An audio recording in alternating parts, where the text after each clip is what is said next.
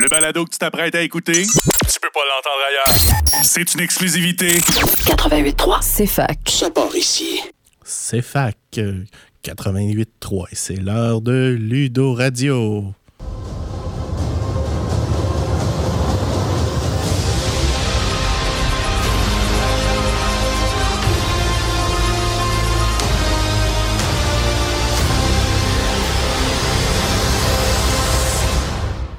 Tout le monde, Alexandre Bélanger, votre animateur de Ludo Radio. Camélie est absente cette semaine. J'ai donc un backup. euh, Notre invité de la semaine passée, Alexandre Racine. Salut Alexandre. Salut Alexandre, ça me fait plaisir d'être de retour cette semaine. Alexandre, on commence drette ben comme ça, dans, au fret. Qu'est-ce qu'on a joué cette semaine? Ben, cette semaine, on n'avait pas le party, donc un peu moins de jeux pour moi. J'ai fait surtout du jeu de rôle, mais euh, hier, j'ai eu la chance de jouer deux parties de Terraforming Mars en ligne.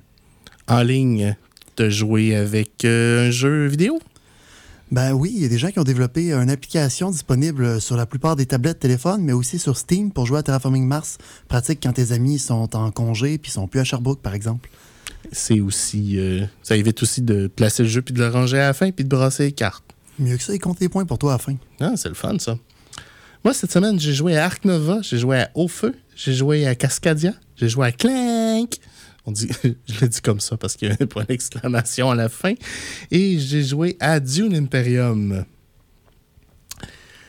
Quelques petits points d'actualité cette semaine. Alexandre, est-ce que tu veux nous parler de ce qui va se passer cette semaine au club de jeux de rôle et société de Sherbrooke? Ben oui, ça va me faire plaisir. Ben, c'est pas parce qu'on est en semaine de lecture pour la plupart qu'on n'aura pas de soirée de board game ce soir. Et oui, la soirée de board game va se tenir dans la zone, le E E10001. Dès 18h, rejoignez-nous en grand nombre, spécialement si vous n'avez pas d'excuses pour pas être là. Et on profite de cet euh, moment de radio pour vous annoncer qu'on aura un party bientôt. En fait, le 12 novembre, un samedi, on va faire un party. Dans le fond, la journée des portes ouvertes. Même mieux que la, la dernière fois, donc au 40880, qui est le salon de l'âge à flèche.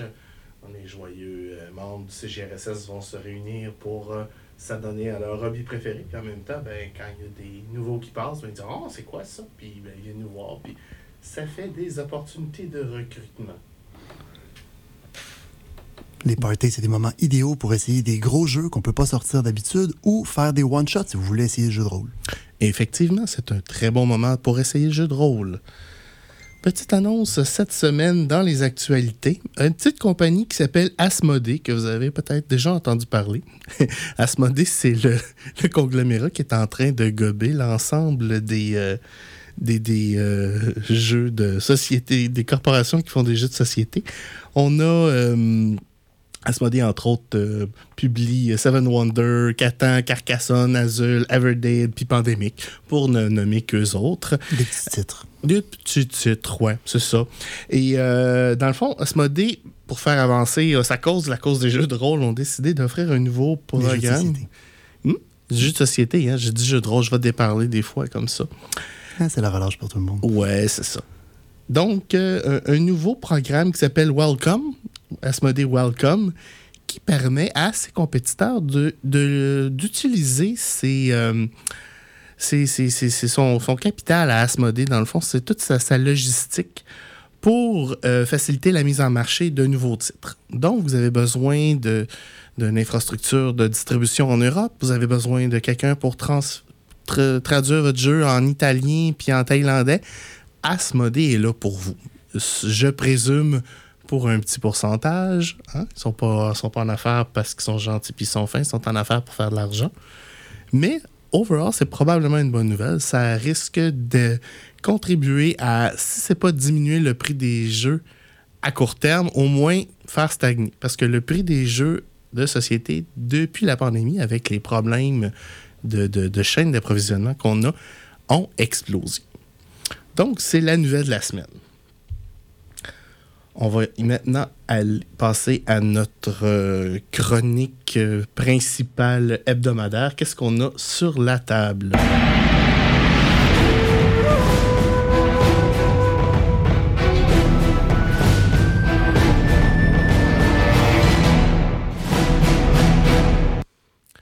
Sur la table cette semaine, on a Clank avec un point d'exclamation. Là, je, je, je troll un petit peu mon, collègue Alex quand je, le prononce comme ça. Euh, Clank est un jeu de principalement de construction de main cartes, mais couplé avec un crawler, si vous me passez l'expression, un, un- un explorateur de donjons. Alex, tu veux nous parler de Clank un petit peu? Ben oui, ça va me faire plaisir. Donc, euh, comme tu dis, c'est un explorateur de donjon qui marche avec euh, une main de cartes. Donc, chaque joueur représente un explorateur qui s'en va dans le donjon ou la caverne. Pourquoi je dis aussi caverne? Parce que ce donjon-là a été construit sur le territoire d'un dragon. Puis, euh, le dragon a plusieurs artefacts dans sa horde, des objets de grande valeur que les aventuriers veulent se procurer. Donc, on s'en va de plus en plus creux dans le donjon à la recherche de ces choses-là, en essayant de faire attention aux dragons qui euh, se réveille et se rend compte qu'il y a des gens chez lui et à tous ces sous-fiftres aux dragons qui euh, ben, essaient de nous empêcher de sortir de là vivant. Et bien sûr, euh, des fois, quand on explore puis on essaie d'être discret, on s'accroche dans les choses, ça fait du bruit.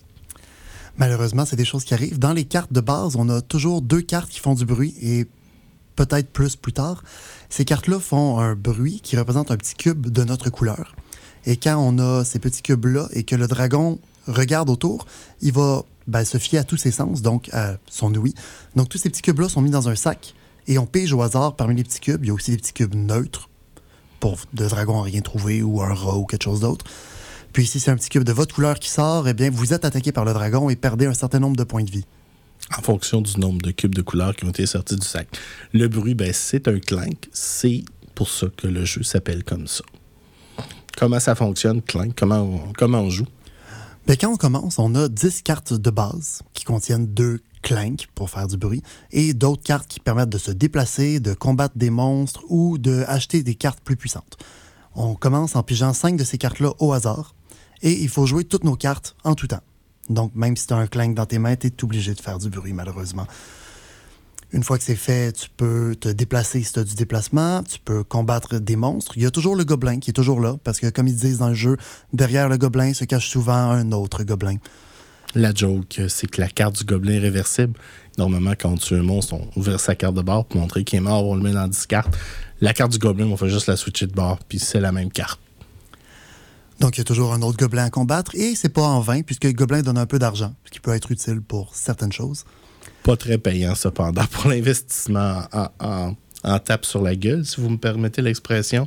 Euh, des fois, on peut faire un petit peu mieux avec euh, les épées, mais c'est sûr que si on n'a rien d'autre à faire, c'est un- une bonne manœuvre.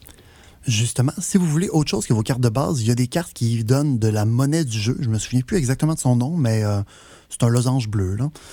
Donc, euh, quand vous avez assez de losanges bleus, vous pouvez acheter des cartes. Il y a des cartes qui sont toujours en vente, qui sont des cartes de base permettent de se déplacer un peu plus ou de combattre un peu plus. Essentiellement, c'est euh, le deck de cartes principales, il y a toujours 5 ou 6 cartes de face-up.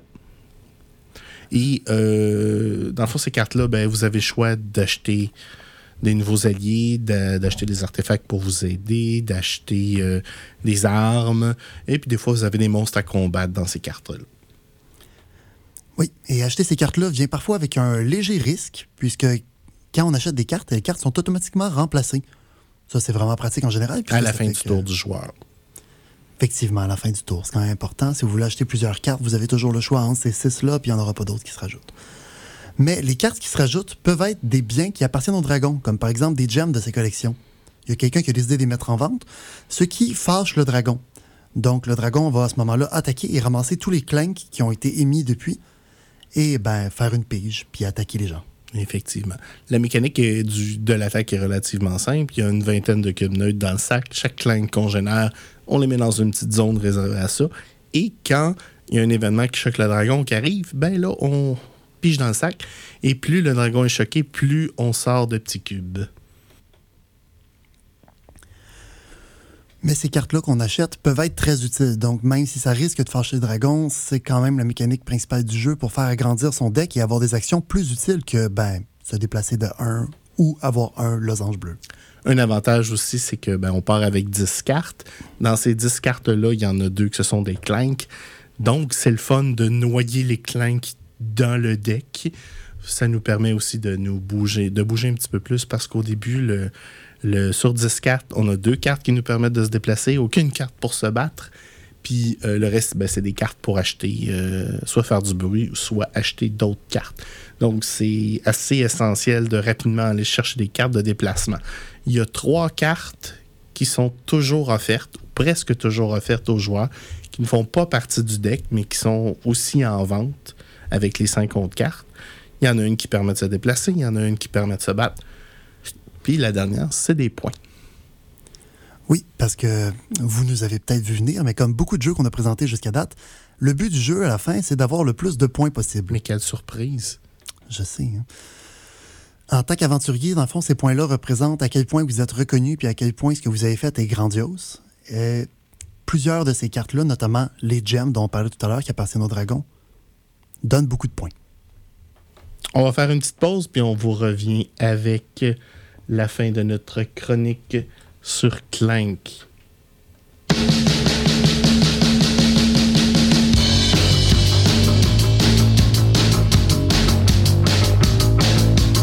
Je l'avais acheté bon marché,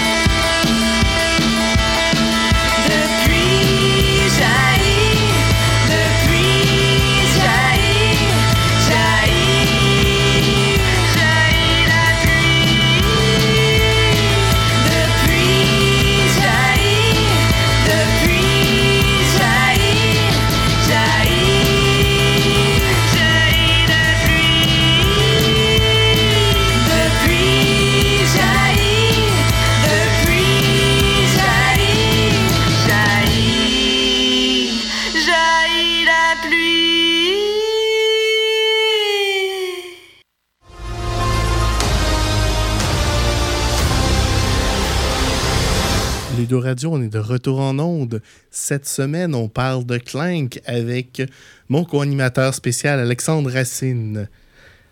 Alexandre, on a parlé un petit peu de la mécanique de cartes. Parle-moi du, du plateau de jeu maintenant. Ben, avec plaisir. Donc, euh, à la base, il y a le château d'où on vient, les aventuriers, qui est aussi l'endroit où il faut revenir à la fin pour euh, ben, ne pas se faire battre par un dragon fâché. Et il y a plusieurs chemins qui sont parfois sens unique, parfois bloqués par des monstres qui veulent pas qu'on passe, qu'il faut combattre ou se prendre des coups. Et parfois, ils sont bloqués par une porte barrée. Effectivement, on a aussi euh, des, des endroits où est-ce qu'on va se perdre temporairement, et les cavernes de cristal. Oui, les cavernes de cristal sont des zones sur la carte qui sont euh, ben, entourées de cristal bleu. Et quand on arrive dans cette zone-là, on peut plus marcher, puisqu'il faut faire très attention pour pas se déchirer les pieds. Éventuellement, on arrive euh, dans un endroit où il y a un artefact. On peut choisir de le ramasser ou pas. Oui, on peut choisir de ramasser l'artefact parce que c'est le but du jeu pour gagner des points, mais on a juste un artefact qui fit dans notre sac à dos de base. Donc, il faut faire un choix entre est-ce que je veux ce petit artefact-là ou je veux me risquer à aller plus creux dans le donjon. Toujours un choix d'opportunité de savoir ce que je prends le plus petit puis je sors tout de suite ou je prends la chance d'aller plus creux dans le donjon, me faire attaquer par plus de monstres, possiblement mourir et éventuellement sortir avec un plus gros artefact. Mais c'est pas juste ça qu'il y a dans le donjon. Il y a aussi des endroits où il y a des marchés. Qu'est-ce qu'on peut acheter dans le marché? Dans les marchés, on peut acheter trois choses qui peuvent être très utiles. Pour acheter ces choses-là, par contre, ça nous prend de la vraie monnaie, comme ce qu'on obtient en battant gobelin et d'autres euh, cartes qui en donnent.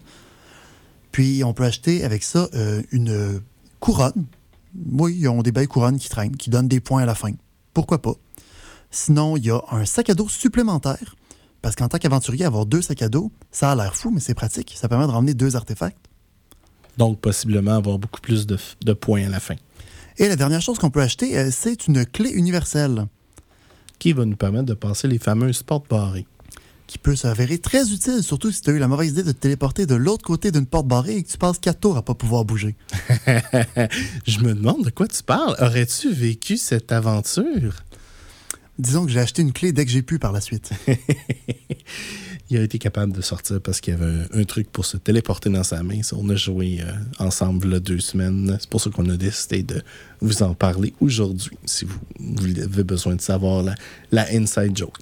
Donc, on a fait nos cartes, on a une bonne main, on est capable de se déplacer dans le donjon, on a tué deux, trois monstres, on est allé au marché, on s'est acheté un sac, on a pris un deuxième artefact. Qu'est-ce qu'on fait après? Ben après, il faut sortir. Parce que pour qu'un héros soit reconnu, il faut que quelqu'un puisse raconter son histoire. Puis pour ça, il vaudrait mieux retourner dans le château. C'est une très bonne idée, en effet. Donc, euh, une fois qu'on est sorti, on rentre dans le château, on prend des points bonus parce qu'on est euh, premier sorti. En fait, dès qu'on sort, on a des points bonus. Puis, à partir de là, on commence à se vanter de combien on est hot puis combien on a volé des artefacts au dragon. Mais ces histoires-là, le problème, c'est que ça résonne un peu dans la caverne du dragon, puis ça le fâche. Il est susceptible, le dragon. Hein? Un petit peu, oui. Puis quand un dragon se fâche comme ça, ben, ça fait un compte à rebours final pour la fin de la partie. Parce que à chaque fois qu'on se vante, lui, il l'entend, puis il commence à fouiller plus son domaine. Donc, on a quatre tours pour ceux qui sont encore dans le donjon pour en sortir. Sinon, Et sinon, on va mourir. c'est la, c'est la fin. Le donjon est divisé en deux parties. Oui, il y a la partie à la surface qui est euh, un réseau de chemins et peut-être cavernes qui n'est pas encore complètement sous le sol. Et on a la caverne principale, le gros donjon où réside le dragon. Si on meurt en dessous de la terre, dans le fond, dans la partie souterraine, c'est fini. La partie est finie. On score exactement zéro point. Si on meurt dans la partie au-dessus de la terre, on peut être éventuellement secouru et là, nos points vont, com- vont compter. Par Ça- contre, on n'aura pas les points de bonus pour s'être rendu à la surface, puisque un aventurier qui arrive sur une civière, c'est un petit peu moins héroïque qu'un aventurier qui arrive en courant avec des explosions derrière lui. Effectivement. Donc, ça fait le tour de la mécanique de jeu. Pourquoi est-ce qu'on l'aime, ce jeu-là? Ben, on l'aime parce qu'il est euh, très rejouable grâce aux grandes cartes qu'on peut, au grand nombre de cartes qu'on peut acheter. Euh, il est facile à jouer, facile à expliquer. Euh, c'est vraiment une bonne porte d'entrée pour les gens qui veulent essayer du deck building, là, du constructeur de Un bon gateway aussi pour les gens qui sont pas habitués à jouer, des- à jouer à des jeux de société. Tout à fait. Les parties peuvent durer aussi peu que 30 minutes, puis au maximum autour de 75-80 minutes, dépendamment de la temps de décision qu'on prend. Moi, personnellement, j'apprécie beaucoup la mécanique du deck building. Euh, c'est euh, spécialement, spécialement fort dans Clank. Euh, on voit vraiment une évolution rapide. C'est on n'a pas l'impression d'avoir une mécanique qui sert à pas grand-chose. Mais c'est pas juste du deck building, c'est du deck building couplé à des actions concrètes sur un board. Parce qu'on a beaucoup de jeux de deck building comme euh, Zen ou Dominion où il y a très peu de, pièces en dehors de notre main de carte. là. Fait qu'on n'a pas l'impression de jouer à un jeu de cartes euh, weird. On a l'impression, de, de- dans le fond, de substituer des, des dés avec des cartes. Fait moi, j'aime beaucoup ce, ce côté-là du jeu.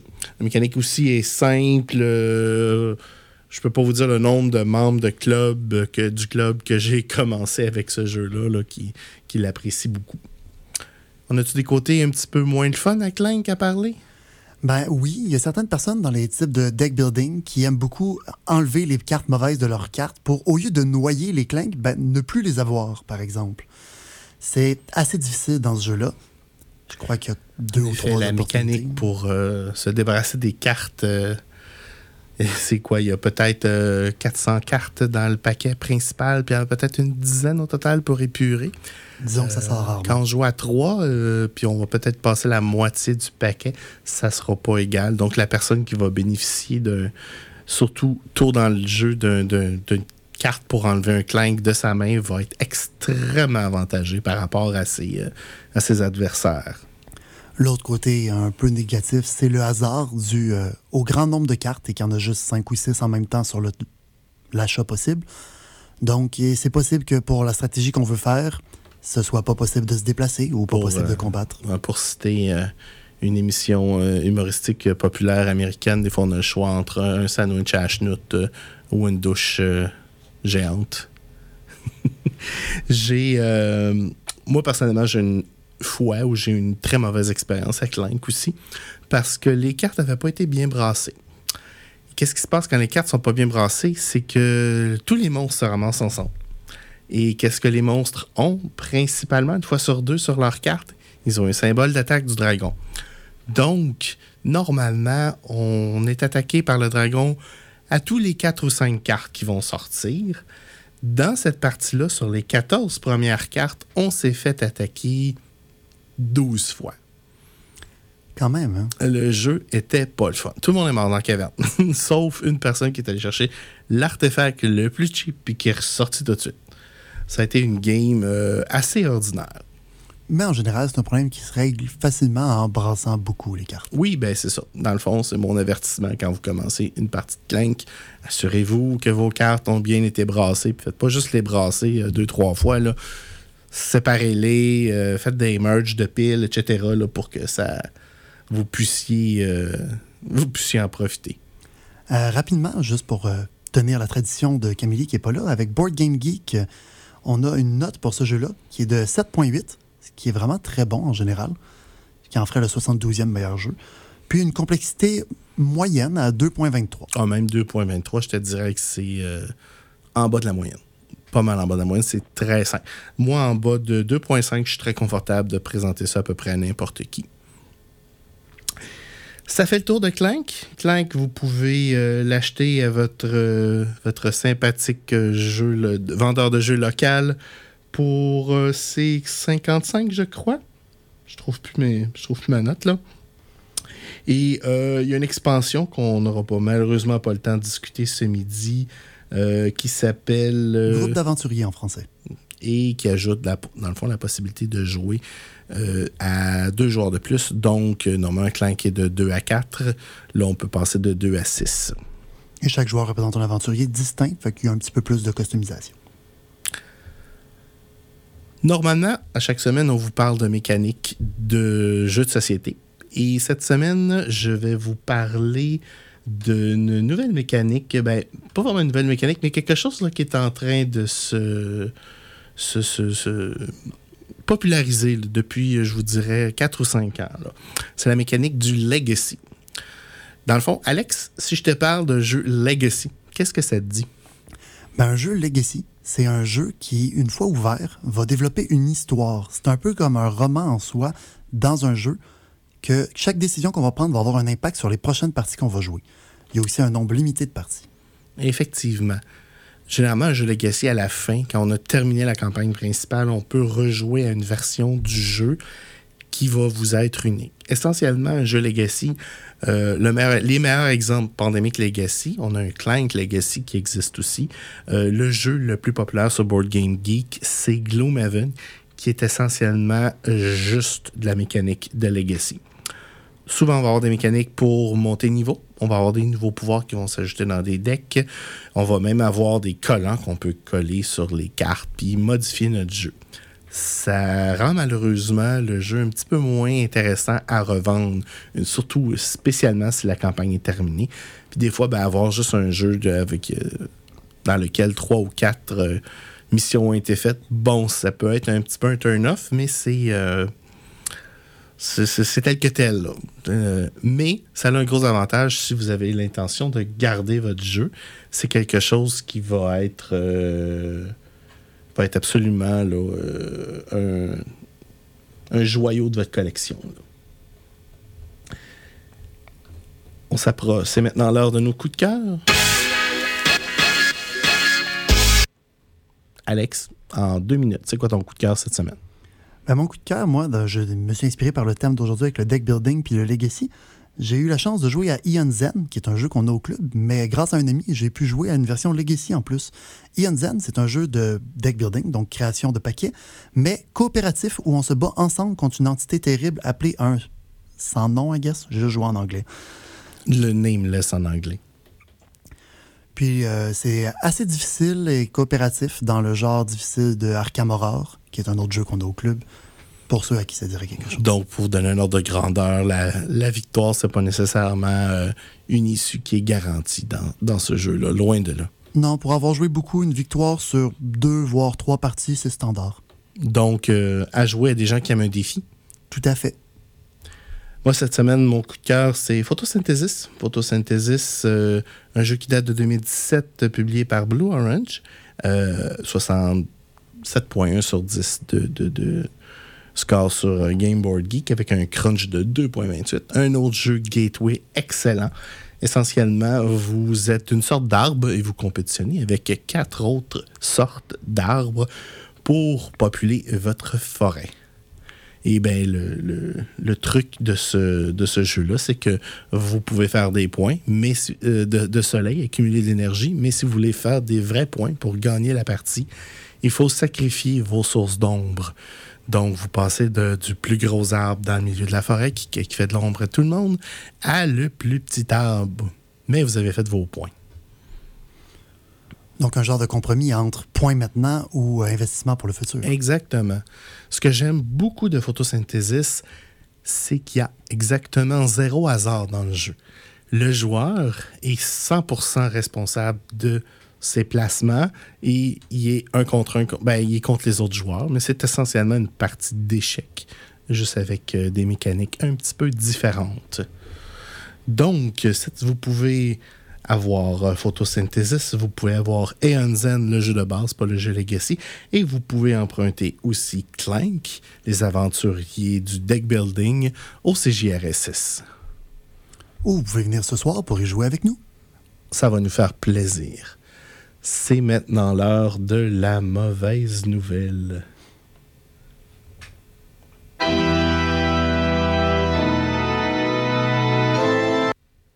C'est quoi la mauvaise nouvelle, Alex?